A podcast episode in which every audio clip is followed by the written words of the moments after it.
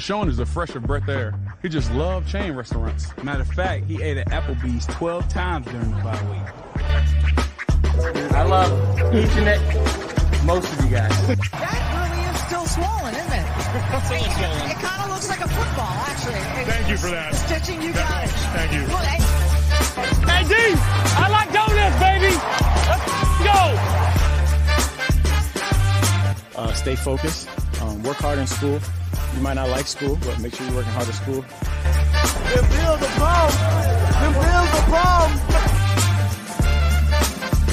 It's your boy DM3, and you're listening to the Witty, Not Funny Sports Podcast on the Built in Buffalo Podcast Network.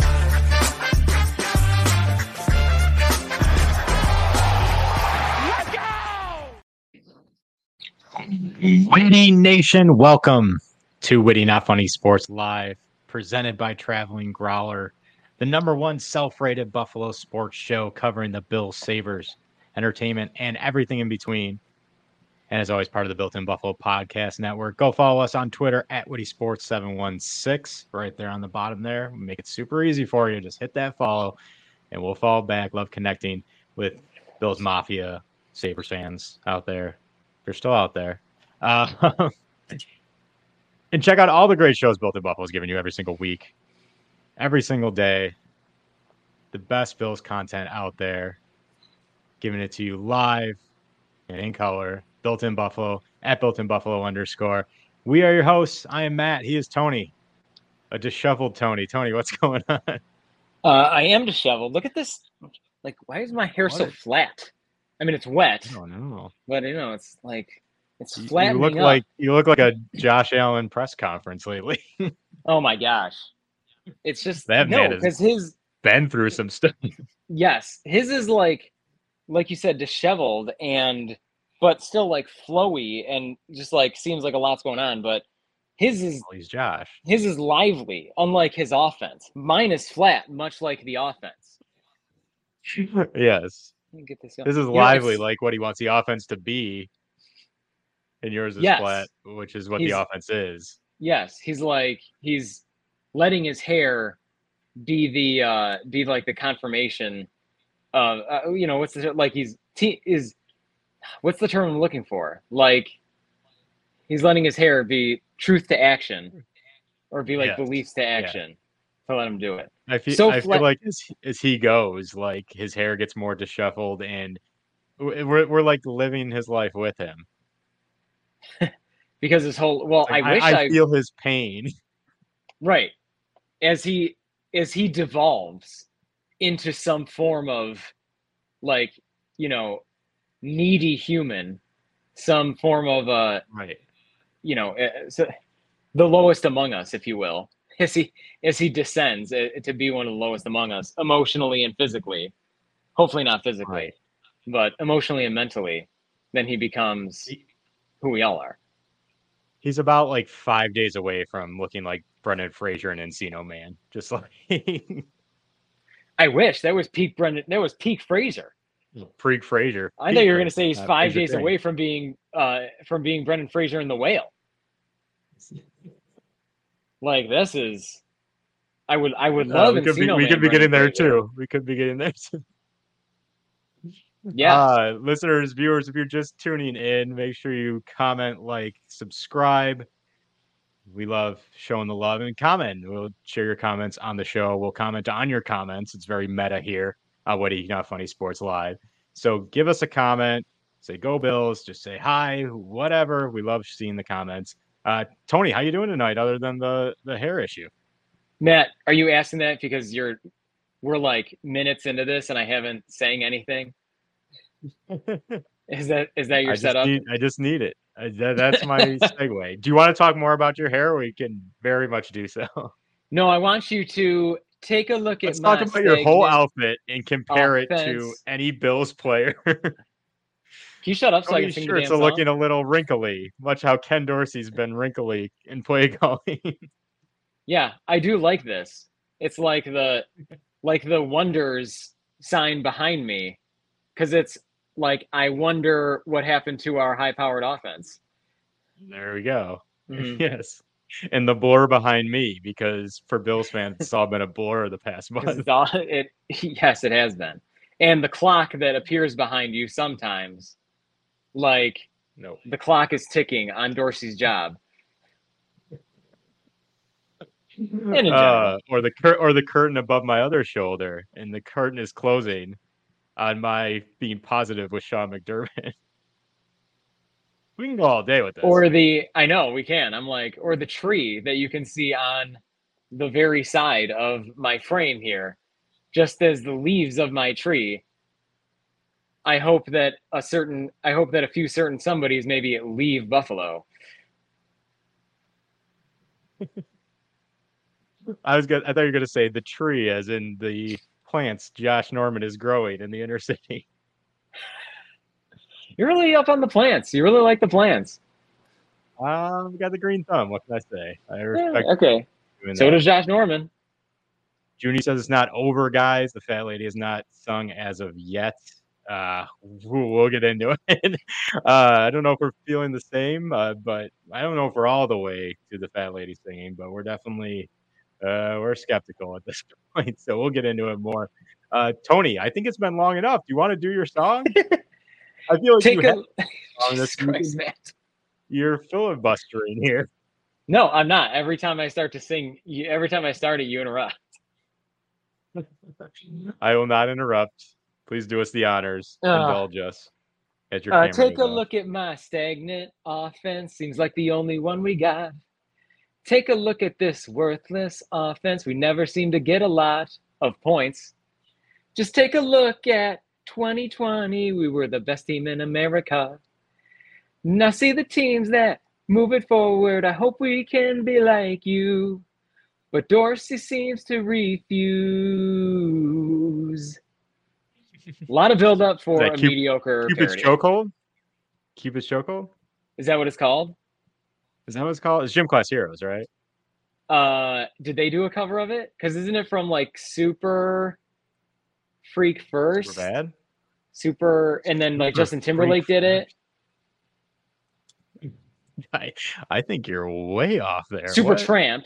No, Super Supertramp Okay. did it first, Oh, yeah. and then Justin Timberlake covered it. did he? Wow. Is Gotta it called up on your Cupid's Chokehold? Maybe it is called Cupid's Chokehold. Uh, maybe it's not. It's, it's very Gym Class Heroesy. It- It's definitely a Gym Class Hero song, which the Bills look like their peak is Gym Class Hero right now. That's how bad Yes, they have been this month. Uh, Tony, to kick off the show this week, I thought uh, we'd play into the, the theme of this week. A lot of politics going on. We don't get into politics and whatnot because that is not this show, obviously. This is a sports show, people.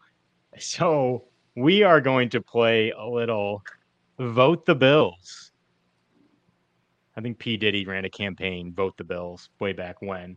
Uh, but What? Tony, I thought we'd throw up two choices. it was a South Park episode. Uh, I Oh, thought okay. we'd throw up two choices and we discuss. We take sides. What choice you rather prefer? So we will uh, hit the little check mark next to the choice we prefer and put it in a Dominion machine and, and scan it on in. Tony, are you ready for our first uh, vote the Bills? And listeners and viewers, let us know uh, who you choose in, in our toss up here. Uh, Tony, you ready for the first one? I proudly voted on Tuesday, and I'm proudly voting on Thursday. I am believing in democracy here. we, we, we, we believe in democracy here. We believe in a Bills. It's a hot take. That's for sure. Uh, yeah. uh, Tony, I thought we'd kick it off with uh, with a little softball one here, little softball, uh, because I thought this guy had one of his best games as a Bill I've seen, uh, and staking his claim as the second cornerback job uh, front runner here. But would you go moving forward, Dane Jackson, or running on the more party power or more power party, ha ha ha, Christian Benford? Who would you go with moving forward here, Dane Jackson or Christian Benford? um, I would go with the. I would. I, I think that there's less risk with Christian Benford. I think Interesting. Dane Jackson's been Dane Jackson showed up, like he's been good and decent. But I mean, I've also seen a lot of times when Dane Jackson is like, yikes. But I see, so I may as well go for the hot young stud here, get a little more power with Christian Benford. Um, I don't know. I guess that's what I guess that's where I'm at. I just thought Dane Jackson was very good against the Bengals, and we'll get into the Bengals Yeah, a little bit here yeah. into the show. A uh, couple pass breakups, going against one of the best wide receiver tandems, maybe one of the best wide receiver triplets, whatever classify it as, uh, in the league, and Chase Higgins and Boyd. But uh, he he was kind of locked down. And the one thing I like about Christian, or I'm sorry, about Dane Jackson, a sure tackler. Like we don't Mhm. have a lot of those guys, and especially when you're watching guys like Tyrel Dodson right out there. Um, not a, a lot of missed tackles with the Bills, we know that, but Dane Jackson never seems to be in that category. Um, I don't know. I, I kind of feel like Dane Jackson is in that Levi Wallace mold, mold currently, and I know he gets Mhm. compared to Levi a lot, but I feel like he's the new Levi Wallace because, like Levi, seems like we're always trying to find his replacement, and whenever we bring in a guy, and I'm not saying Rasul Butler's going to be his replacement because I think Rasul Butler is going to, or Rasul Butler, Rasul Doug, Rasul Butler's a basketball player. Rasul Douglas is not going to be his replacement. He's going to be CB one, so I think he's a shoe in for that. This is CB two. Um, it seems like whenever they try to move on from Dane Jackson or bump him down the depth chart, he just steps up, much like Levi did. And every time we brought in a replacement, Josh Norman and um, Kevin Johnson and those guys, like it just seemed like Levi Wallace always won the job and always stepped up. I feel like Dane Jackson's kind of playing that role now.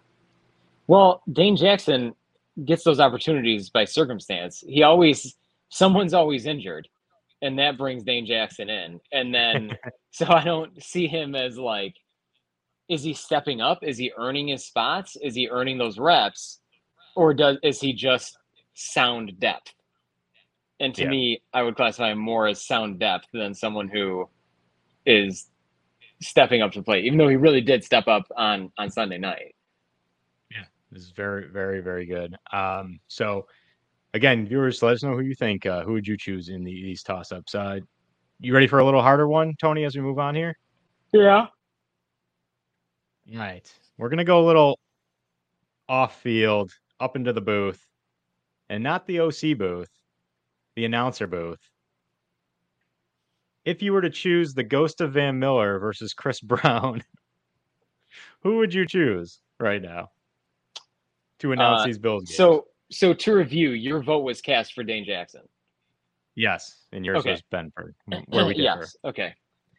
Um, well, Matt, you can't see it off frame, but I am currently sitting in seat six of a real, um, of a real rich stadium uh, seat. I have two. I have two stadium seats in my nice. basement. I'm currently sitting in seat six from from Rich Stadium from the Rich Stadium days. I'm currently jealous. Very cool. So I'm feeling the blood running, pulsating through me of the early 90s. And so for that reason, I am feeling compelled, I think, that the ghost of Van Miller is getting uh, the magic of Van Miller himself is not only pulsating through me like ectoplasm, but it's it's where my vote is going. That's a, that's exactly what I was going to compare it to. A little ectoplasm. Uh, I, would Mm-hmm. mean, choose the ghost of Van Miller as well. Be- They Yeah, just they just announced that new Ghostbusters. Ghostbusters. yeah, you, Yeah. you know what I was going to say. Yeah, you know what I was going to say. I was I knew where you're going. Ghostbusters Frozen Empire is coming soon. And it looks 50 50. It looks 50-50. Uh, Robert says Ghost of Van Miller. Of course, Ghost of Van Miller. Van was one of uh, the great announcers of Mhm. Bill's lore and history. Uh, I'm going with Ghost of Van Miller because one year during training camp, uh, I went to training camp and in the hospitality tent, I sat next to Von Miller, Von Miller. Van Miller, and and Von Miller. Wow. Von Miller was the Von Miller Miller brothers was were there. Uh, Von Miller was a young, spry 22 year old. Maybe not that old. And Van Miller Uh, was but like, I sat next to Van brother, Miller. huh?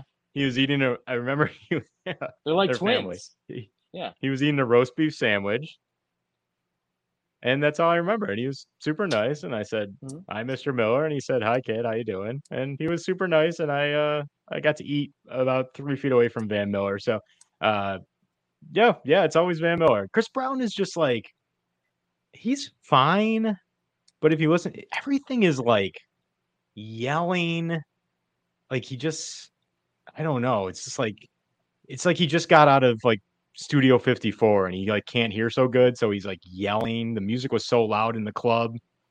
And when you get out of there, you're just like, so you really like that club, didn't you? Like you're yelling, but you're not like you don't know you're yelling. I feel like that's Chris Brown all the time. Like he just wants to call the play, but he's just like, and Dylan with an amazing pass. I feel like that is Chris Brown all the time. So I got to go with Ghost of Van Miller because Chris needs to just he's always he's always he's spinal tap. He's always at eleven. Like take it down to eight, please. I think it seems because he's not like that's not his personality. Is like he doesn't he doesn't he seems like an even keeled person and mind. And then him yell so him yelling feels unnatural Yeah, when you hear it, It that way. Or like to hear Feels him like express some jubilance. Yeah. When he's like really jubilant like that, it feels forced. I can see yeah, ab- that aspect of this. absolutely, absolutely. Moving on, Tony. Uh, another on the field. Go back down the field. Um, Tyrel Dodson or Dorian Williams. Moving forward, who would you go with? Um, I'm going with Judge Dreads. It's always Judge Dredd. Has, always Judge hashtag Dredd. Judge Dreads. Mhm. Um, I I mean, Tyrel Dodson, like we talk about every week, like we know who he is. He's he's a he's a guy. He's an insurance policy. He's a depth player, and he's fine at that. If he's your fifth, sixth linebacker and he has to go in because of injuries, he's very good at that, and I, I'll take that all day. I would much rather see Dorian Williams in lieu of broken coverages, in lieu of not hitting his assignment correctly, doing what he needs to do out there. I'd much rather see Dorian Williams running around like a chicken with his head cut off and just flying around and making tackles and kind of disrupting things. And it, it, it's chaos theory, right? Like Mhm. just go out there and just run around and cause chaos and confuse the opposing offense. I'd much rather see that from Dorian Williams than keep seeing Tyrel Dodson out there. here on uh here on the local news i don't know if they had it or if you watched it or if anybody watched it out there they had this uh story about a kid in second grade playing flag football and he has this electric eel play and basically what it seems like from the video i'm like half paying attention is that he's the center. He snaps the ball flops on the field and just wiggles his body like an electric eel. And then everybody and then the blitzer and it confuses the blitzer enough that they then have to go or that they like hesitate for a second and have to go around him. And then that gives the quarterback the extra time to dump it off to the side That's, so that could be dorian williams that could be dorian williams is Dorsey we're needs to put that. yeah have the, the put that coaching in. staff needs to put that in the playbook immediately. Just yes uh, the Mitch electric Morse is eel. made just- to do the electric eel um oh man, with that beard, that would be classic. I think Dorian Williams is is like I think we've seen enough positive on Dorian Williams that my thing is like just get him like he needs reps, and I think that Yeah.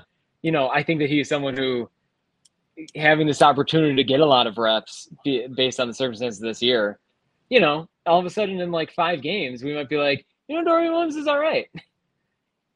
I think so. Yeah, I, I think, think so. so. That Mhm. could very well be a possibility. And I think like I want Dorian Williams to succeed not only for the Judge Dredd's nickname, because we need that to to make a run here. Um, but I feel like the Bills ultimately will be their best in a 4-3 defense. I know they've run the nickel forever and that's their their base package, but due to the lack of uh, Personnel. their deficiencies in, in the run game in in defending the run, I feel like their best package would be a 4-3. So if Dorian Williams becomes something and next year you can run out Milano, Bernard, Williams in the linebacker core. Like, I think that would just be ideal. Just three super fast guys, Mhm. sideline to sideline, able to cover.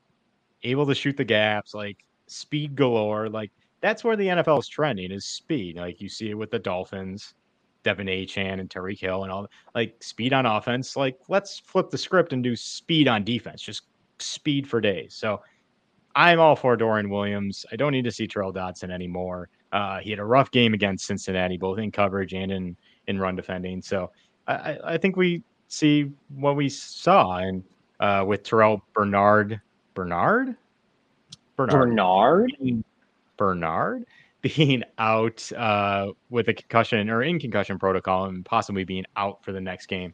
Uh, it might just be Dorian Williams and Tyrel Dodson like running the show. So uh, we might see uh, those two together on the field for like the first time. So uh, definitely Dorian Williams in this case. Give the young guy some reps, as you said, Tony, and uh, let's let's move on. Let's see what we got in, in the young guy. Tony, next one. We've talked about it for weeks now. We'll talk about it when we review the game. Joe Brady or Ken Dorsey? It's time. It's This time. is- It's time to just this Draw the line. the in the sand. this is the uh, benchmark vote of this election season. the benchmark race, if you will, this election season. Yes. Um, This this is the benchmark. I believe it's. Am I voting for Joe Brady? Only kind of because I am voting to not reinforce or not give the um, you know not give not give my I'm I'm voting to indict Ken Dorsey based on his performance. You It's not a vote for Joe Brady. It's a vote to go against Ken Dorsey. it's a vote. It's a vote to not reinforce Ken Dorsey. Like Ken Dorsey has not. Ken Dorsey has not earned my vote. And Okay. in in our bicameral system here, I will divert to the other candidate because I have not. Because like most Americans, I have not researched any third party candidates. Right. The third party candidates don't matter. Uh, Yeah. I feel like um, like Joe Brady. What what party is Joe Brady running on? The rent is too damn high. Party.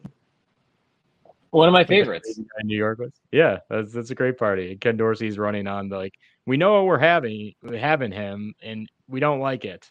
So Right. But the thing is, Oh. we know he's capable. do Will we? he Ken just- Dorsey or Brady or Brady? Dorsey. Because Is- doesn't it feel We like do? doesn't it feel like we were like on the you know on the first drive of the Bengals game and the last drive of the Bengals game we were like why don't you just do that all the time? Like clearly you know how to do this. This is what we want just every just every time. Like don't do this and then divert to your other ideas that to your other nonsensical ideas. Just do just do that like every time like other Right. offensive coordinators do and have done I- I think that's that's the biggest question mark, and they mentioned it in the pressers this week about like, oh, we wanted to try different things. Like, well, why would you want to try the stuff that doesn't work?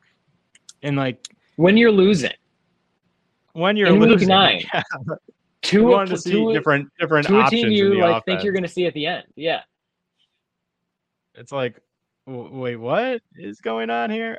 Um and then josh came out and said um like he, we're on the verge of like getting this right. And i'm like well how long does this verge last? Like wouldn't you want to get it right four weeks ago? Like why why Yeah. are we waiting?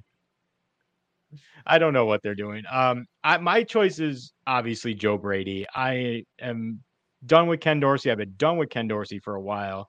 Uh, I think we were the front runners in terms of like time to move on since we've been talking about it for what seems like forever, but in actuality, it's probably the past month or five, six weeks here.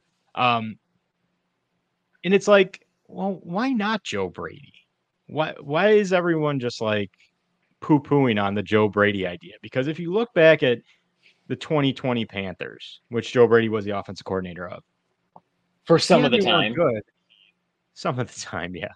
Uh, yeah, they Well, he got good. fired mid-season. That's that's worth saying. I mean, Yeah, I mean, but if you look at their stats, okay, Teddy Bridgewater is the quarterback, who's not even close to what Josh Allen brings.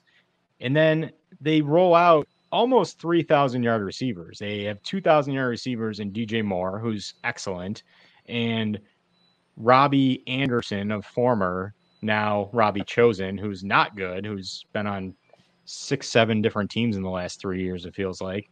And also Curtis Samuel, who's a dual threat who averaged over 850 yards receiving and how many yards rush. Like, and then you look at Joe Brady and LSU as the passing game coordinator, one of the best offenses college football has ever seen with Burrow and Jefferson. Yes, they had elite talent, but that offense was pretty much unstoppable when you look back at it. So everyone's just like, well, the grass isn't always greener. It's like, well, maybe it is.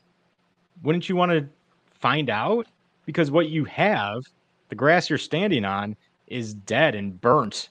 And like it needs to regrow, and it's never going to regrow because it's Ken Dorsey, and he just doesn't know how to. He has like four running schemes, and his route trees are very simplistic. And um, so, why not Joe Brady? Seems like a very political like endorsement. Like, why not this guy? Why not us? He's a change you can believe in, you know, like because he provides hope. Um,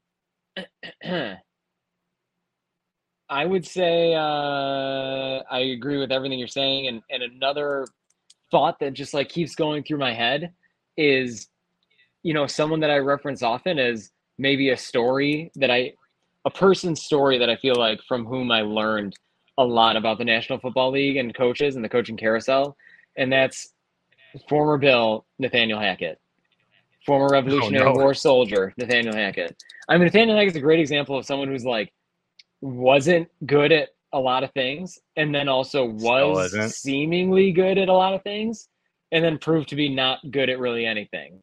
But seemed like he was. But what I'm saying is,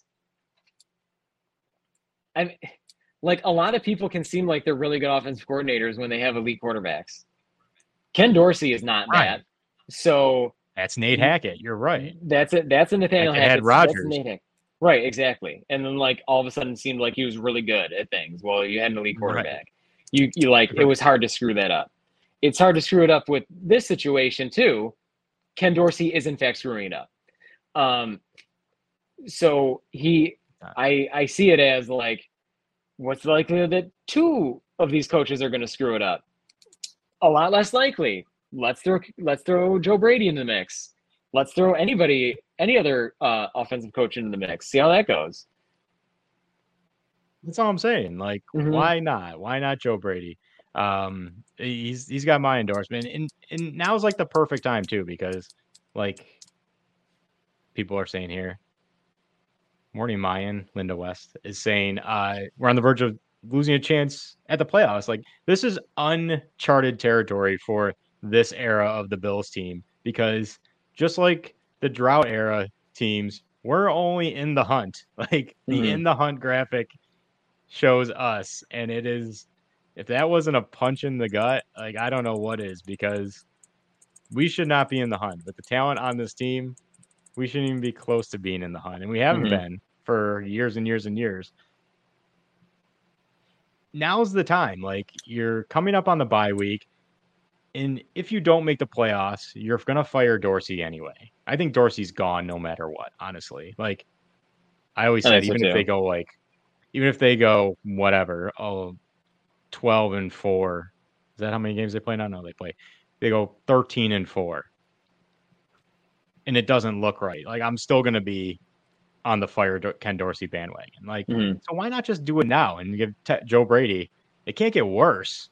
Can it? Like everyone wants to shoot at like EPA and all the stats and Josh's stats are better than a lot of quarterbacks out there. Yeah, because they're super talented and despite a very childish, simplistic offense, or what seems like it. We're not an X's and O's podcast or show, but we just base it on the eye test. It doesn't pass the eye test.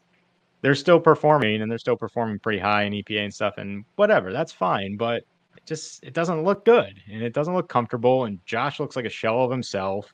He looks uncomfortable and everything. This is the first time I I said the past two games too. Like we talked about and, and Robert brings up a good point here. Like Josh needs to stop being a bump on a log, and we've echoed that for weeks now. It's like I don't like stoic. We don't like stoic Josh. Like, give me the guy that was yelling at the Chiefs during the Chiefs 13 seconds game. Like, where's the guy with the energy who was having fun? And I was looking at like clips and highlights because this week on social media, everyone's like, "Well, where's the old Josh? I want this Josh back." And they were showing tw- clips of, of highlights, and highlights are always the best of the best, right? So it makes sense. But it just looked like he was having so much fun, no matter what. And whether the offense was clicking or not, it seemed like he there was a charisma about him. And I'm not saying Josh isn't charismatic because he oozes it, but it just looks like he's just uncomfortable and not having fun anymore. I miss the fun bills that are dancing and Mhm. when Christian Wade runs for a 75 yard touchdown, they're running up the sideline with him, despite it being preseason. Like, where are those bills? Dalton Kincaid gets tripped in this game, a clear trip. Like in soccer, that would have been a red card kind of trip. And the only person to react, the only person to react, it happened on the Bills sideline or towards the Bills sideline, is Josh Allen. McDermott doesn't react. None of the players react. It just seems like they're like you you used the ectoplasm reference earlier. Like any horror movie where like the the villain or the entity takes like the body as a host, and then when they leave the body, it's just kind of like dead weight. And that's what it feels like. The host, the whatever, has left the Bill's body, and they're just kind of like waiting for a new host to give them life. like Mhm. it, it just seems like a shell of themselves. So I would why agree. not switch it up? And we've always said, like, are they too used to being good that it feels like the beginning part of the regular season doesn't even matter anymore? They just assume they want to coast through that injury free and then just assume that turn it on, they can turn it on around playoff time. Right. And now we're- now their now backs we're are biting the bus with that. Yeah, exactly. Right. And you also said that, like, that it's, and it shouldn't be happening, like you said, in this era of Josh Allen or in this era of the McBean, of the McBean, um, you know, of the McBean time. Yeah. So, what would you say if this is the beginning of an of an era? What would you say is the name of this? We're in our blank era. We're in our Taylor Swift, uh, like our Taylor Swift. What is this Bad era? blood era. We're going into. Oh, like is it about? Are, we, are we using Taylor Swift references? Oh no, I'm just saying like name it like as though it's the album name. Like we're in our Oh. folklore era, but really like what is it? Like, uh, uh, I only know like two Taylor Swift things, and they both I think uh, No, it doesn't here. have to be It's, a uh, Taylor Swift. Bad blood. No, no. Taylor Okay. Swift's super popular. We're gonna go with the Taylor Swift reference. Here. oh, I see here. Yeah, let's get the clicks. We're talking Uh, Taylor or- Swift internet. Get on board. uh, she made Travis Kelce's jersey sales go up. hmm Maybe she's gonna make our viewership go up too. We'll talk Taylor Swift. Uh, Bad Blood. That could be a name of this kind Uh-huh. of era because it just feels terrible to to be a Bills fan right now. It's just what's going on. Or uh, that that one song. I don't know if it's the the name of the song or the title of the song, but the lyrics are like, "Look what you made me do." hmm And I feel like it's like Josh is listening to Dorsey give him bad advice on how to play quarterback because he doesn't look like Josh, right? Doesn't look like the Josh of the past. He Right. looks uncomfortable. He looks skittish. I was saying earlier, like I don't think I finished my thought, but this is the first time I've seen him look like very. Um, he's always been kind of skittish in the pocket when he doesn't trust his offensive line, but this is the first time I've seen him not feel totally comfortable just in the offensive scheme itself. It seems like he's, and this is a perfect example on the uh, interception during the Bengals game. It just seems like he stared down Gabe Davis, and it's like yes. you would watch highlights from the past, and you see Josh just, you know, whether it was under center or shotgun, just kind of like quickly like just scanning his progressions, and he just doesn't seem to do that now. Like he had Diggs, Kincaid, and Cook as all better options on that interception hmm and he just I don't know if it's Dorsey just saying, "Hey, this play is to Davis and Davis alone. That's where you're going," and Josh just does it. hmm But he just seems so skittish, spastic. I don't know what the right term is, but he it's like one progression or we're screwed. And that one progression teams are just kind of jumping it or, or sitting on it if they're in zone. Like it just it's not working. That's what I've noticed from Josh lately. That's what I'm saying. And I like so Robert over here has a good comment that echoes like what we kind of like speculate all the time. Uh, Dorsey saying he worked for me with the Miami Hurricanes 20 years ago. And like we always say that too. Like this seems Yeah, like he's right. trying to build that offense, but the problem with that offense is that he he Dorsey was the worst player on that offense. And so his role was to distribute to the really talented players. What Dorsey doesn't Right. realize that's cool that that worked for you 20 years ago. What you would need to realize is that Josh is actually the best player on the team. He shouldn't be just distributing it to James Cook or and to Shakir. You know, God love Shakir, but he and he shouldn't just be like distributing it to these other players. He's the best player. Like we should be playing that up. The idea that Josh is actually the best player, not the worst player, like it was on that Hurricanes team, and that also underscoring why we drafted another tight end. So it could be like the two tight end set that he had with uh Shockey and uh who's the other one with Shockey? I'm blanking on this. Yeah, Kellen Winslow the second. Yeah, yeah, yeah, yeah. Kellen Winslow. Yeah. Yeah, Dorsey was the worst player. And Wasn't that like Willis McGahee too? Was was that Yeah, and Frank Gore. the running yeah. back during the Uh-huh. Yeah, yeah. See, all all talent around Dorsey. Right. not a good player. Right. Probably not a good OC either. Um, thank you everyone for the comments. By the way, keep them coming. Love uh, checking them out. Uh, thank you, Tony, for uh, uh, signing into our burner account, Robert, because he seems to echo everything we say. So Mhm. I think he's. I like to uh, think that I mean we know that they're we know that Brandon Beane uh we know that Brandon Beane is listens to our show. So I Oh, like yeah. to I Yeah, we I want to think that I want to think that Robert is actually Brandon Beane here. Robert leader, Yep, leader of the front office. leader of the team. Mm-hmm. okay. Uh, we're on to something here. We're on to something. Uh, Tony, our final one here. Um, this is an interesting topic because I don't think it's ever come up, but Sean McDermott, head coach, or Sean McDermott, head coach and defensive coordinator. Is it too much for McDermott? Is being head coach and DC too much for him? What are what are your thoughts here? uh, purely based on the stats and that I'm drawing, um, I'm connecting the dots myself, maybe ignorantly. But if the question is, is Sean McDermott, stre- does it appear Sean McDermott might be stretched too thin? Yeah, I'll buy that. So Sean McDermott head coach without DC, that's who I'm voting for. Although I do like how the defense, I do like the how the defensive line plays, and I like how the pressure is maybe more existent. Well, I, there's more blitzes. That's all I'm saying. Okay. Even though last Is that a good thing? well, last game, you're right. There were many times last game that I was like, that I was like, oh, if we were Stop playing, blitzing because it's not working. Yeah, if we were playing not to lose right now, like, and uh Frazier was doing it, like Frazier would never do that in this situation, and it might have been for the better. So you know. So what I'm saying is, can we get some kind of collaboration, like a more collaborative DC situation, like an AI of McDermott and Frazier Or, or together? or an AL uh as an Al Holcomb. oh oh oh okay. Yeah, that's pretty good then. Yeah, yeah, all right. Not AI, but AL. Mhm. Um, yeah, it just seems like I always judge McDermott on the, the clap scale, right? The more he's clapping, uh, the worse it is. Mhm. It's like a reverse scale. The less he's clapping, the better they're performing.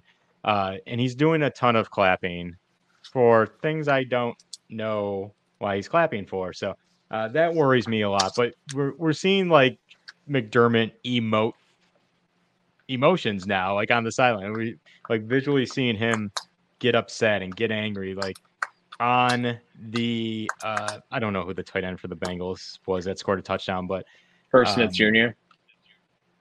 no, no, the, the That other guy that was like the other guy. the other guy was like, yeah, it's like Yeah. first career t- first career NFL touchdown. Like, of course it's against the Bills. Everyone's Yeah. first career touchdown is against the Bills, or their first NHL goal is against the Sabres. It seems to be a common theme for Buffalo Right. sports. Um, but that guy, we'll just call him that guy because I don't want to know his name or I don't care to look it up. Um, you could see like McDermott just like drown in his own sorrow like as the play is a uh, as the play is unfolding, he just like drops down because he knows somebody's not doing their job right, and this is all going wrong. Um, I don't know. I I feel like in the pressers we see him kind of kind of cracking a little. He's usually calm, cool, and collected. And I don't Mhm. buy much into the press conferences. I think McDermott has kind of perfected uh, the what I call the nothing answer, where he just says something to appease the media, but it really isn't. There's really no meat to it. There's really no context to it where they can take it and be like, "Well, McDermott was flustered today." Like, no, Mhm. it's just a nothing answer. But him saying things like, "Well, we we wanted to try other offenses this week" or something was like an egregious nothing burger from Sean McDermott. Like he kind of like showed his hand a little, and so I think he's kind of definitely not kind of definitely feeling the pressure here. Don't you agree? Yes, yes, I do agree with that. I think that, I mean, if this is a new kind of, if if Sean McDermott is doing things that are out of character for him in press conferences, whereas normally he's the guy's a vault in press conferences, uh, then that to me is all the proof I need that he's like, he's in a new situation. He's feeling the pressure. He's feeling the disappointment. He's feeling like, how am I going to explain this to the press, to the team? to my friends, to my family, to myself in the mirror, to my sports psychologist, to my other psychologist, to my gas man. You know, like he's feeling. He knows. my he lawn knows. care he's- guy. Yeah, he knows. He knows. He knows he's in a mess that he has to clean up, and it's not It's easy to clean up messes when people are involved. Yeah. No, not at all. Um, Tony, that's all we have for vote the Bills. Uh, Mhm. hopefully everyone enjoyed our our Billsocracy here. Uh, but what do you say we throw it to a guy who probably has a hundred percent approval rating? He's got my because he vote. is- he's got everyone's vote. He's got my vote for coach, not a- so much GM. He's a veteran. Uh, W- Let's go through the list of accomplishments. Veteran, four-time Super Bowl champ or coach, four-time Super Bowl coach. I wish champ. That'd be great. co-college alum, Co-college valedictorian, probably because he's amazing. probably. Yep. Great head of great head of hair for a I ninety was gonna old say the exact same thing. More uh, Accomplished writer, than yours. multiple Josh's books. currently. Wow, yeah, that's right. Uh, Mhm. and he's got a golden voice, Mr. Marv Levy. Tony, you ready to throw it to Marv? Yes, please. Please, please. Let's throw it to Marv. We'll be back uh, after the short break. Go, Bills fight, Bills go. Come on, let's win for Buffalo. And we are back. Listeners, viewers, make sure you leave those comments. Let us know what you're thinking, how you're feeling. This is a safe space. Vent your frustrations about the Bills, anything you want to talk about. Uh, give us the script to we, we come up with our own scripts and cliff notes and talking points. Give us the script to talk about and leave a comment. Uh, Tony, you got your notebook ready? We're going to kick it off the same way we do every week when we talk our game review, and that's the so bad it is good review. Oh, Bluebird, fancy, nice. It's uh yes, it's Uncover the Overlooked Bluebird Hotels, Motels, and Motor Lodges. This is the book that they give you when you check into a Bluebird hotel. Uh, mine is from the Bluebird Hotel in Lake Placid, New York. I'm on Very nice, page two. So bad it's good. For some reason, on page two, all I I have old notes and I just have Robert Royal written upside down, and I don't know what it's in reference to. But Robert Royal written upside down. That's amazing. That's very talented. You ready to hit the music? yeah, There we go. Let's hit the music. Week nine. the bungle. There's no fun in games. Nobody. There was no K guns or roses as Josh Hartnett Allen optionheimered another bomb of an offensive performance. But we have to put all the blame on Ken because it's just Ken. Anywhere else, he'd be a QB coach. Is it his destiny to live a life of offensive ineptitude? Tyler Durden Bass tried to get the Bills back in the fight, but this club was closed as James Cook and the run game was non existent, and DJ Reader and the Bengals defense were hooked on tonics because they wanted more, more than the Bills could give.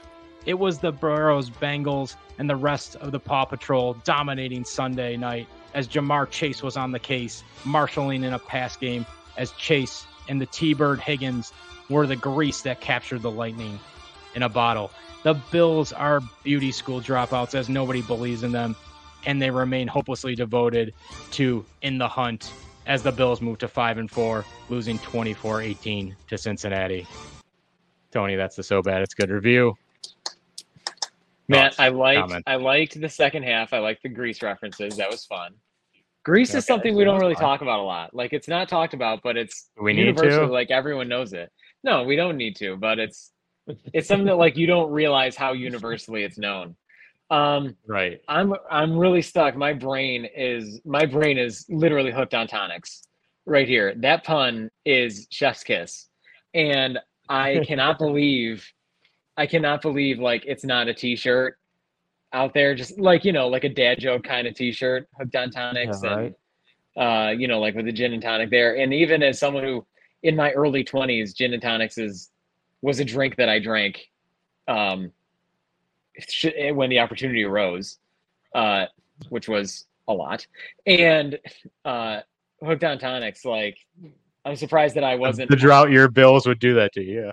Yeah. like I was. Yeah, I guess you're right.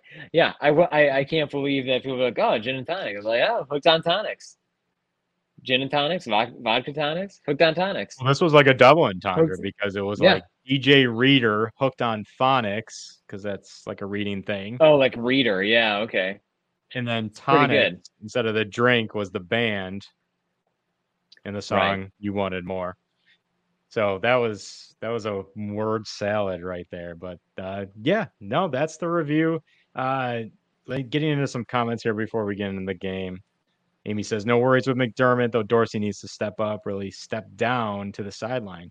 Interesting. Uh, Oh. Could get a different perspective. I think it would be a it'd be an interesting dynamic because if Dorsey moved to the sideline, because we kind of want that guy that Daboll used to be when he was on the sideline. And then he would Josh would throw a bad pick or, or make a bad pass, and Daboll would kind of right be be right there in his ear, kind of chewing him out a little and kind of setting him right. Would would Dorsey do that? I wonder. I mean, players, not us, but players say he's a psycho. Maybe he hmm. would. I don't know. Maybe Josh needs to see his offensive coordinator being ticked off at him for making a bad play or making a bad read. So interesting, interesting to see. I don't think that'll happen, but if it does, it'll be interesting to see the dynamic between Dorsey and Allen if if they're like two feet away from each other. Maybe Uh, they really hate each other. Here. Maybe they really hate each other. Maybe we, don't should know. start. Maybe we should start that rumor to get clicks. Mm. Josh Allen breaking. Josh Allen and Dorsey actually hate each other. They actually hate each other. Uh, Jamal coming in the comment, get McDermott out of Buffalo. I don't know if I'm there yet, but uh, definitely we're starting to ask the questions. Uh, uh, this is not something I agree with. I love Chan. Yes, we Chan, Stevie, all the way, uh, and Fitzpatrick. Chan was a great offensive coordinator. I'll give him that. Mhm. Uh, he ran a very um, high efficiency, high success offense for the seemingly lack of talent that team and that team under Chan had. That's what I So was gonna say. got- he got- Virtually no he got talent on that team. Right. He got the most out of those guys. Yeah. Doug Marrone, you're not selling me on St. Doug. Sorry. we talked about Nate Hackett earlier. Uh, I always say, like, the interview process for Nate Hackett being any coach, whether it's an OC or a head coach, uh, he should come into the owner's office or the GM's office. The GM should read Nate Hackett's resume and say, You're from the Doug Marrone coaching tree. Turn around and leave. We don't want to talk to you anymore. We don't want to interview you. This interview is over. That should be uh, the Doug Marrone interview process or anybody from Doug Marrone's coaching tree. Um, Now, with the TDs, they don't celebrate at all. Yeah, I mean, it's like yeah, they're so. I don't know. We don't have any big guy touchdowns. I think that's the reason. Tommy Doyle, Dion Dawkins. We need a big guy touchdown. Bates. Like, give give me someone. David Edwards, where are you at? Catch a ball in the end zone for once. for once, you know all those blown once, opportunities. Uh, Yeah. Where, where's the David Edwards uh, end zone goal line pass package, Ken Dorsey? Um, a couple other comments here. We'll just blaze through them here as we get to the game. Thank you everyone for leaving your comments. Appreciate that. Uh, so let's talk about the offense first. We talked, and, and we're just gonna quickly review the game because we talked about in our opening segment a little bit, touching on some things uh, like like Josh's game this year as opposed to the last couple years. And just he seems uncomfortable, he seems skittish, seems spastic. We touched on that. Um, I think the big thing that is the revelation that we've all been clamoring for since preseason is Dalton Kincaid has arrived. It's clearly evident he is a core piece of this offense success moving forward. And despite the fumble, and he's a rookie, and that stuff is going to happen, and he's going to learn. And maybe they go in and score a touchdown, maybe they don't. We'll never know. But uh, despite the fumble, he had an awesome game again for the second week in a row. And we're, I think we're really starting to see like how Dalton Kincaid can be utilized in this offense. And now it's just up to Dorsey to maximize that potential. Um, and we said, I said, I, I think one of my hot takes in the summer was Dalton Kincaid by the end of the year would be the Bills' number two receiver. And we always talk about him and other media outlets talk about him like he is a just a big receiver, a big slot receiver. But I said like he's going to have more yards, more catches, more touchdowns than Gabe Davis, and that could very well be the case at this point because Gabe Davis put up another stinker, and we'll talk about that in a minute. But I really feel like the Bills and Dalton Kincaid and the offense have found a groove with how to use him and how to use him most effectively. I have nothing to disagree with there. He looks great. He looks great every day since he got here. Um, I think he is bound to be the number two receiver. I think he, I think he's the. Yeah, how do you think he did in the uh, "You Ladies All Right" video? I think that he stood out in a way that, and I don't know if it was just better or worse, but it was just like different than everyone else. Like something Right. about the is was just like this is just different, and maybe it's because this was like the whitest, but it was just like different than it was just different. Like there's just This something was like, like, the least cool. It had the least coolness Yeah. factor to it. yeah, yeah. Um, or smoothness. Maybe that that's a better word. Like everyone was so smooth, like caught the ball. Like you ladies, all right. yeah, exactly. Dalton Kincaid was like he was at a middle school dance and he's like the boys are on one wall Yeah, and the girls are like- on the other. And Dalton Kincaid is like You ladies all right? I'm not breaking I'm not breaking the threshold here. I'm gonna stay on my Right. boys' wall. right. I'm just very uncomfortable with the whole Mhm. co-ed situation here. Uh, that that gives that's adult Kincaid vibes right there. Um, yeah, yeah, his is million dollar like smile. Like his awkward. smile's too good for that. His smile's too bright. Like he smiles so bright that it makes it seem like, well, that can't possibly be cool. Like it's just like, you know, it's like so it's like so starkly intense. Um, in a good way. It's a strength of his. It's wonderful. Dalton Kincaid is wonderful. Fantastic human being. Um, so and and fantastic receiver in addition to this offense.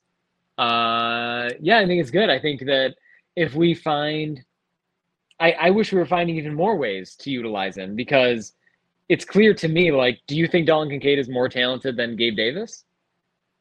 Absolutely. Me too, A absolutely. yes. million percent. Um, um, that's a big percentage. Uh, yeah, like That I a think big one. I think that he's probably the second most talented like skill position player on the team. I would, uh, you know, on, on the offense, I I would have to imagine, or I would have to think. So, I I hope that I hope that we continue to utilize him. I liked how uh, it kind of stinks that we we did like a Travis Kelce play to him the one time, and and he made it only to like the half yard line and didn't put it in because I feel like there would be if he if that ended up being a touchdown, there would have sta- that would have started, I think, a bigger conversation of like, oh, he's like mirroring Kelce, you know, uh, since Kelce is essentially the the the standard that we hold every tight end to now. So, Right. mhm. Um, I just feel like we're finally getting like the mismatch we've all been expecting with Dalton Kincaid. Yeah. Like if he gets on a linebacker, he's more athletic and he's going to win that one-on-one battle.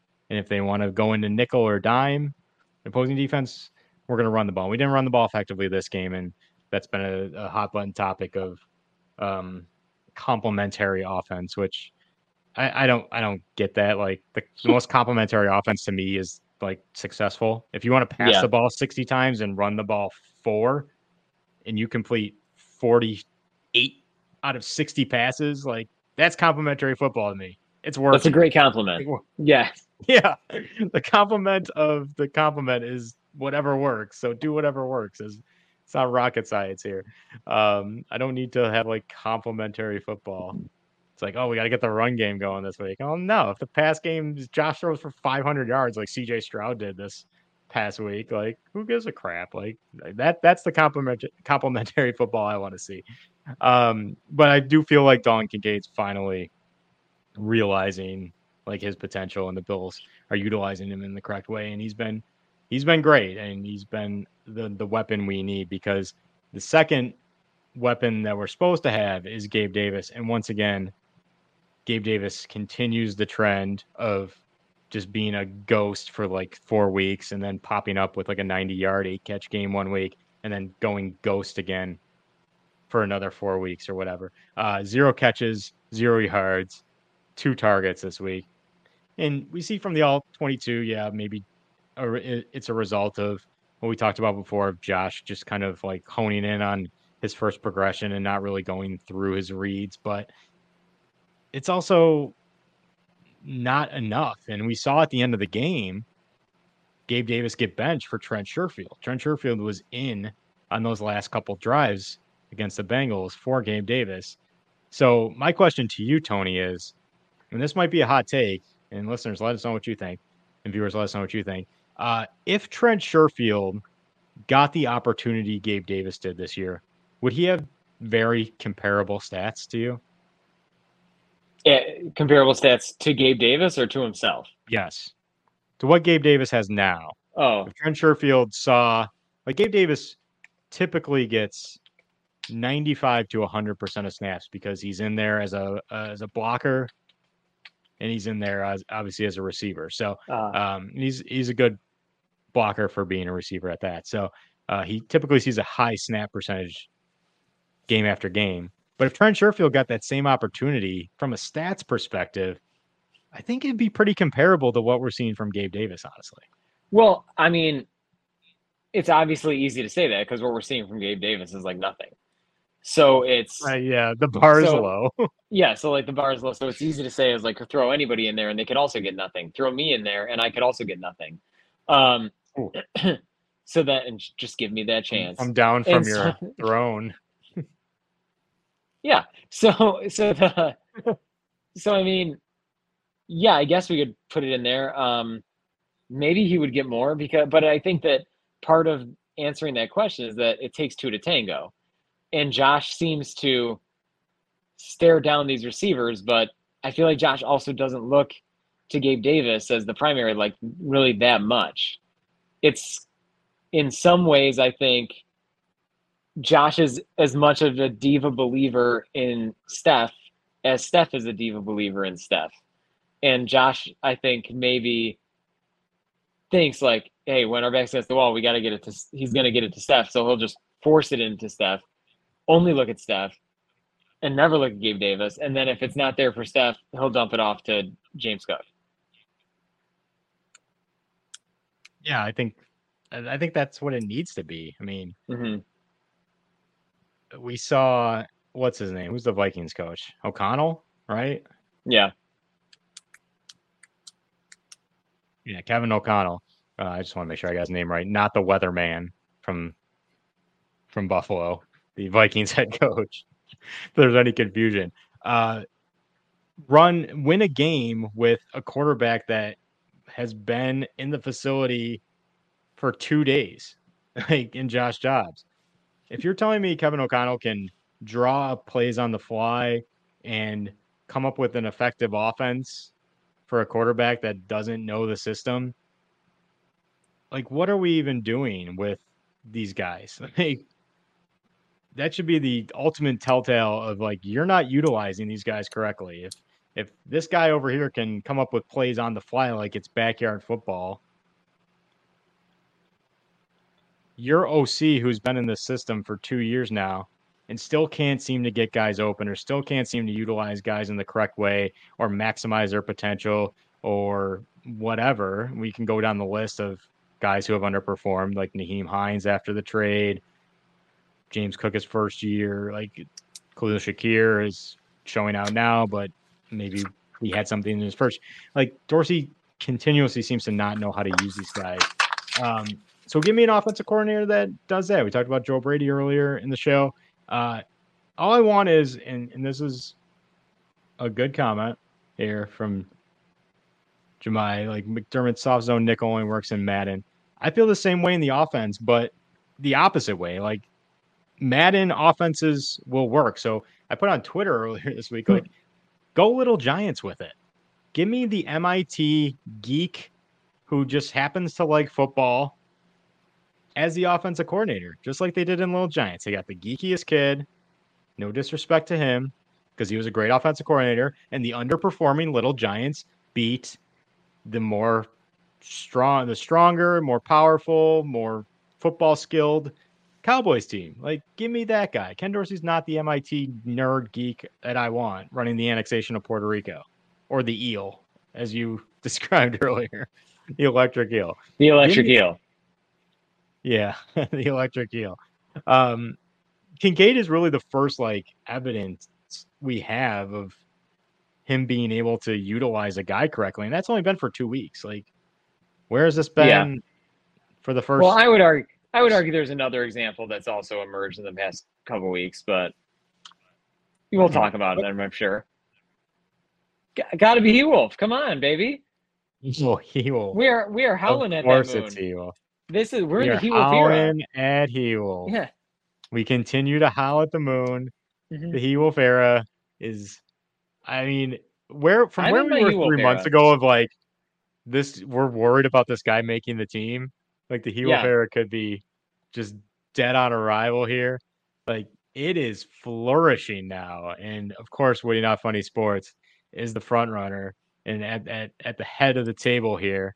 I feel like uh, for any wrestling fans out there, Roman Reigns of like his catchphrases, he comes down, he says, "Acknowledge me," and like I feel like that when people talk about Shakir online and in social media, like acknowledge us because we've been Mhm. on the train since day one, and he it just seems like every time there's a big play, and he averaged 14 yards a catch. He only had four catches for one of less, a little less than 50 yards. I think I forgot the exact number, but 14 yards a catch was the highest uh, yards per catch on the team with Diggs. Just seems like when we need a big play, Shakir steps up, and he's really fitting that mold of that Cole Beasley. We use like Cole Beasley, as Jemai said here. So, um, and that's what Josh needs. It just Josh needs to just go through his progressions now because it can't just be one and one and done. Like. Shakir's mm-hmm. open a lot, and he's been that guy in that five to ten yard intermediate range that he can have as a safety valve. I feel like Shakir should be like a six catch for 60 yards plus guy every week because you see from the all 22, you see from the tape, he's open a lot. And that's what He Wolves do, people. He Wolves just get open. He Wolves know how to perform. He Wolves know how to be successful. He will show you those moves Wolf like he comes from Colombia. His hips don't lie when he's juking Mhm. guys left and right. Um, yeah, the He Wolf has been uh, fantastic and has really become. I mean, we we talk about Gabe Davis not being a second option. I don't even know if Gabe Davis is the third option at this point. I don't know if he's a fourth option because I probably put James Cook as a fourth option. That's Mhm. how bad Gabe Davis has been. Shakir feels like a third, like the third option in terms of whether this offense is successful or not. I think he is. I think I agree with that. I think he is the third option. I mean, he's been he's been fantastic, and Mhm. uh, really we've we've been looking for that Cole Beasley esque type player for so long. Even more so in the fact that we brought Cole Beasley himself back last year to fill that role. Uh, Shakir's been there all along and is is filling it quite adequately, if not uh, succeeding or over succeeding what we wanted in the person to fill in for Cole Beasley. So, um, Tony, any other thoughts about the offense before we move to the defense? Like we said, we mentioned a couple things in our opening segment, uh, so we don't want to rehash that. But any other thoughts um, before we move on to the defense here? I was just reflecting how crazy it is that you know, we were like you mentioned, like in summer, we were like, oh, Shakir gonna make the team. I never would have dreamed he would even make my team. He's still he's still holding on to that flex position on my fantasy team. It's just shocking.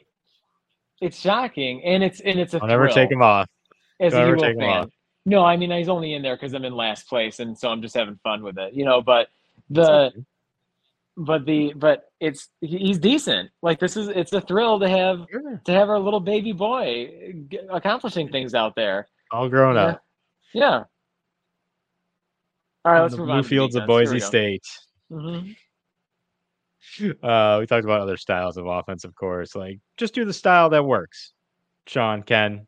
It's very simple. We won't we won't talk Mhm. about that more.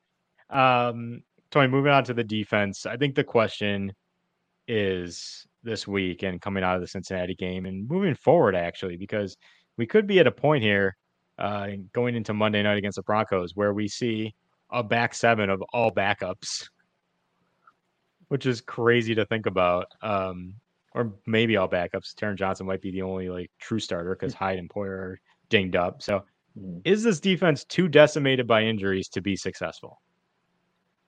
No, I come on. We've seen, you know, like you like you just mentioned with Josh Dobbs, like you just mentioned with anything. It it all it depends on is, you know, the depth. You, the depth is obviously the key component of decimating injuries. Um, the game plan is obviously a key component of decimating injuries. The uh, the I don't know, like Age? no, the what? The yeah, the age is obviously a key component of decimating. Just like, are we able to do it? I think that it's not the depth. Like the only, I I think our depth is good. Our depth is supposed to be good. Um, we should have it. We should be able to figure it out. I think the biggest thing is that our defense kind of relies in some cases on fresh legs, and now it's yeah, it, it's not so much the lack of talent in the in the lower depths of it, but it's just the lack of variety that you know we're asking these guys to do so much and play so much. Will they be successful? Time will tell, but I think they can be successful. I think they can be okay. Yeah. I mean, they've done admirably for for a Yeah. long time here with losing a mm-hmm. lot of key core players, Milano, Daquan Jones, Tre White, as we know. So I, I think I think they're doing the best with what they can. Like holding the Bengals to 24 points, I think is an accomplishment. It's obviously the offense that's lacking, and you expect now with the injuries that the offense would pick up the slack. This offense should be a team that at least scores 24 points a week, like with the talent they have on that side of the ball, but it's just not happening. So uh, I think the defense has done a pretty good job despite all the injuries. The one thing that I will say that I'm concerned with is up front, the front four, the defensive line. There's just not enough consistency from an impact standpoint week after week. We see AJ Epenesa have a great game in London against the Jaguars and then disappear. We see Greg Rousseau start the season off strong. Hasn't really been that great for the past couple weeks. And yes, they're banged up. Yes, they're hurt. But I need like a consistent threat. And that's supposed to be Von Miller. But Von does not look like Von lately. And a lot of talk this week about he's still ramping up. And yeah, that's expected. And maybe they rushed him back too soon and he's only seen 20 snaps per game and they have him on a pitch count, whatever. If that's the case, don't play him because he's not Mhm. effective. And we saw that on the last play, or seemingly the last play, the play Cincinnati kind of sealed the game with, where he failed to hold the edge and, and seal off the edge, and you let the, the running back get around him and get a first down. So we look at game tape, we look at all 22. Von just doesn't have the burst he used to. I just think it's a domino effect. Like these guys aren't performing. Losing Daquan Jones and replacing him with like a Tim Settle who pops like once or twice a game. Mhm. Um, Ed Oliver has gone back to kind of the inconsistent Ed Oliver as opposed to the dominating force we saw earlier. It just seems like there's not enough consistency from an impactful standpoint on this defensive line. What are your thoughts? My thought. I mean, I have no thoughts in the sense that I I don't not agree with you. Like I, Yeah. that's what we're seeing. I mean, how are are we giving Von the pass because he's in uh, injury recovery, or do we think that this is who Von is now? That's the question, right? I think Yeah. like I look at it like Von. Von did this to Von with all his like BS. Oh, okay. like uh-huh. every as, as we know, everything Von says does not come true, right. which makes me con. Which I put today on Twitter. Like I've never felt more confident about the Bills getting it right because Von said like we're not raising the alarm or sounding the alarm, but we're close. And I'm like, oh, good. If Von says Oh, good. they're set, they're close to sounding the alarm. They're gonna get it right. Like, don't worry about it if Von says it, because nothing that man says comes true other than his promise to win Dancing with the Stars. The only Uh-huh. thing he ever said that came true. But, um, so Von is his own worst enemy to me because Von was the guy who, when he got hurt initially last year, was like, "Yeah, I'm good. I'll be back in two weeks or whatever. It's nothing big." Turns out it's an ACL. Von's the guy this summer that's like, yeah, I'll be back by week one. Turns out not to be the case. Von is the guy that says, yeah, once I come back, I'll be at full speed. Doesn't seem to be the case, obviously. No. Uh, Von's the guy that says, I'm not going to wear the same outfit as Stefon Diggs. Yeah, he does wear the same Obviously, that happened. Stefon Diggs in that commercial. He seems to have done it like be- 30 times a week. So, yeah, right. yeah. uh so um yeah von just i think von's his own worst enemy because nothing von ever says comes true or Mhm. He's either the eternal optimist or the, the biggest bs'er ever He's the ultimate jinxer. Yeah. yeah he's the, the, ultimate jinxer against himself um, Right. but i just need to see more consistency aj epenesa in a contract year like i need Mhm. you to be kind of a factor every week and i'm not i'm not asking for him to be the tj watt or the maxx crosby or the haason reddick or or the guy that just seems to be every week in the highlights making a play making a game changing play but I need to see it more than once, just like I say with Gabe Davis. I just need to see it more than once every month. if you could just give me like a pressure here and there, and like, it just seems like they're invisible. Like Gregory Rousseau, a guy who was supposed to take the next step and who looked like he was taking the next step early in this year. I'm not getting it. I'm I'm sorry. Just so I, I need to see more from this defensive line. I think it starts with them, especially with the injuries in the secondary and in line linebacking core. Uh, Mhm. I have a conspiracy theory for you, by the way. Our conspiracy Okay. theory of the week.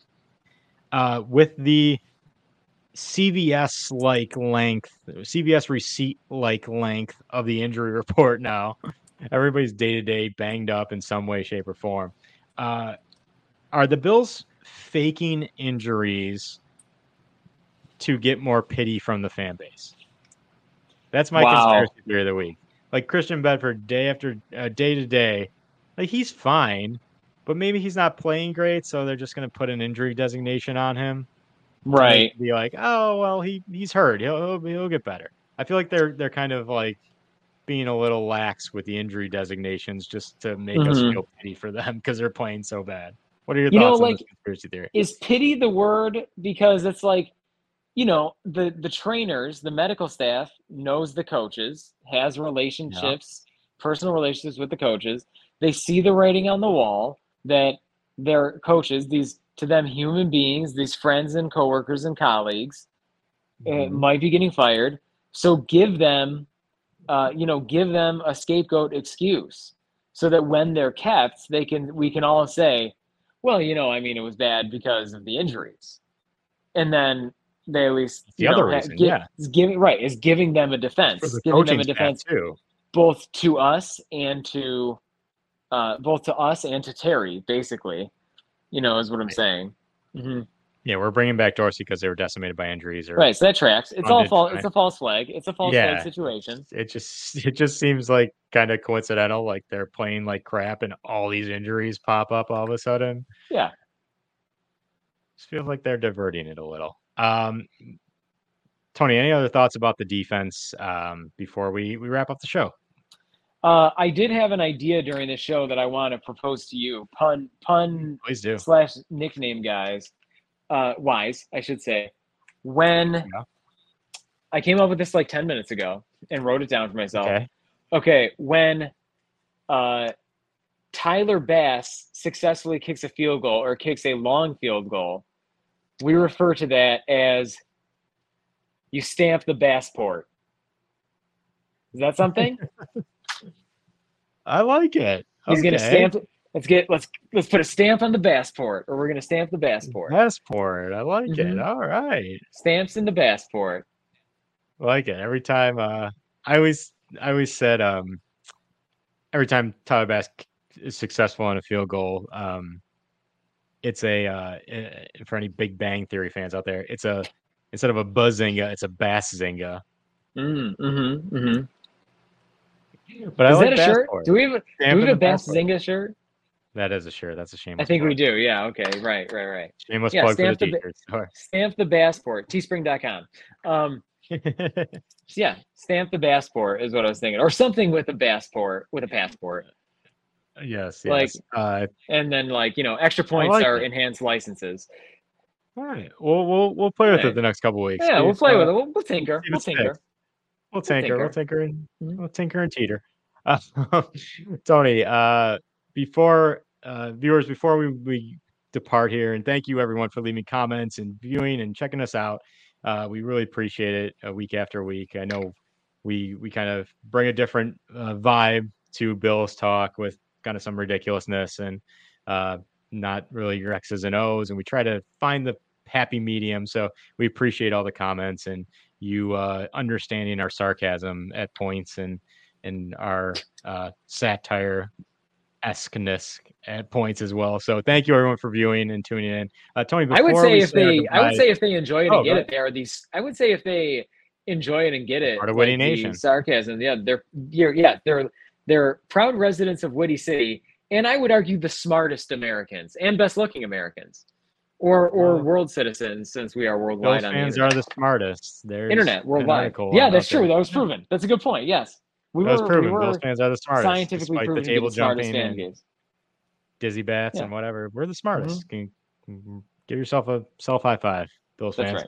right. Uh, Tony, before we wrap up, uh, let's go away from sports for a second. Uh, we like to, obviously, if you've been watching, drop various amounts of pop culture references, music, movies, TV shows, whatnot. Uh, so we're big fans of all those things. So, not talking about sports, let's give the listeners and viewers a parting gift that is not related to sports. Anything in TV, movies, anything not related to sports you would recommend for the viewers. Tony, and when we submitted, when you submitted this to me, we happenstance had to have the same one because debuting and naturally, is a little show debuting on Showtime. And if you don't get Showtime, find a streaming service online to watch it uh, for free. You didn't get that from us because it might be illegal, but the show we're discussing and talking about for our parting gift is, of course, the new Nathan Fielder show, The Curse. Tony, quick synopsis of The Curse for the for the listeners and viewers. Oh, I'm doing it. Uh, so the curse Yeah. we know we know relatively little about. Um, the curse it stars Nathan Fielder of Nathan for You fame, as well as uh, the Rehearsal. which Yep. uh, I, both shows literally changed Incredible. the course of television history forever, and uh, were just mind-boggling uh, in all the in all the right ways, and so funny. So, like the kind of laughter, like just paralyzing laughter, would come out of these two shows, es- especially the rehearsal for for me. Um, but especially Nathan for you, but especially the rehearsal. So now the curse comes in. Seemingly, Nathan Fielder is acting uh, opposite Emma Stone and uh, the director. Do you know the director's name? Um, no, I don't. yeah, I don't. There's a there's a third character involved. Yeah. um, and it appears that Nathan Fielder uh, tried to try, like tries to do something that involves like a little girl and money and stuff, and has a curse put upon him or a curse put upon his family. And, And I think they're house and- flippers, right? Yes, that's what I was just going to say. Yeah, so they are Yeah. TV personality house flippers uh, who have a show, and they're and now they are living those characters um, as a husband and wife. You know, one is the uh, like one is the carpenter, one is the decorator. Right, right. Classic tale. Like Um, living and navigating, living and navigating this curse uh, in all the awkward Yes. you know uh, societal breakdown ways that I hope we can Right. expect from Nathan Fielder. Um, Yes. so we'll well see. put. I have Yep. high hopes. Yeah, Now, I- as you I- know- we we both have high hopes. Yes. As you know, I also am choosing to believe that this show also exists as a rehearsal for Emma Stone. This is Nathan Fielder also putting Emma Stone through a rehearsal uh, that we will see in season two of the rehearsal. Yeah, in the Fielderverse. Um, but we'll see. Yes. Yeah. No. Great description. It looks hilarious. If you haven't checked out the trailer, uh, go on YouTube, type in the Curse Showtime, and uh, if you like that kind of comedy, if you like kind of awkward satirical comedy, uh, Nathan Fielder. If you haven't checked out Nathan for You in the rehearsal, as Tony mentioned, uh, do so because they are comedy at its finest. Um, so check out the Curse. That's that's our parting gift. Uh, Tony, wrapping up the episode. Thank you to, of course, our sponsor, Traveling Growler, www.travelinggrowler.com. Shop local, support local. Thank you, Traveling Growler, for sponsoring us. Look at those quality koozies, awesome art. Get a gift. Uh, the holiday season's coming up. Get a gift for the loved ones and friends from Traveling Growler. Uh, it's an awesome, awesome gift. Great stocking stuffer. Quality koozie starting at just five dollars. Uh, what else? The podcast store, teespring.com, as Tony mentioned, or you can Google search Teespring, witty, not funny, all one word. If you go on Teespring, search witty, not funny, all one word. Awesome designs, all original, all very cool. Check out the store today. Support the podcast. Get this banner off. There we go. Um, support the podcast. Uh, and you, and you get a cool t-shirt or hoodie or crew neck or tank or long sleeve to boot. So uh, awesome uh, designs. Like I said, all original. And I guarantee you, if you wear one, you will somebody will mention something or yell at you or yell at go Bills or whatever, as I have many times in my Buffalo Brothers t-shirt. Uh, somebody's yelling at me about how funny that is or cool that is. You will get a comment, I promise you. That is a guarantee from the Way Not Funny store. Um, you can find the podcast dropping tomorrow. Yeah, tomorrow is Friday. Dropping on Fridays. Uh, Spotify, iTunes, anywhere you find podcasts to listen to for free. Uh, we always like to say, whether you viewed in today, or you're viewing in later, or you're listening in audio form, if you give us two minutes or two hours of your time, we greatly appreciate it. So thank you everyone for tuning in and commenting, liking, and subscribing. Uh, Twitter handle at Witty Sports 716 on Twitter, Instagram. Go give us a follow. We love following back. Um, and that's all I have. Tony, just go Bills and stay Witty out there, everyone. Thanks for listening. Sounds good. Have a good night. Peace. Go stamp your passport. Bye. Yeah, put a, s- put a stamp the passport.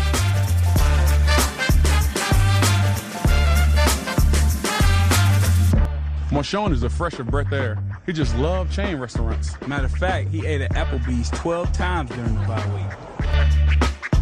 I love each and every, most of you guys. That really is still swollen, isn't it? It, it kind of looks like a football, actually. Thank you for that. The stitching, you got it. Thank you. Well, hey, Hey, D, I like donuts, baby. Let's go. Uh, stay focused. Um, work hard in school. You might not like school, but make sure you're working hard at school. Them bills are problem. Them bills are problem. It's your boy DM3, and you're listening to the Witty Not Funny Sports Podcast on the Built in Buffalo Podcast Network.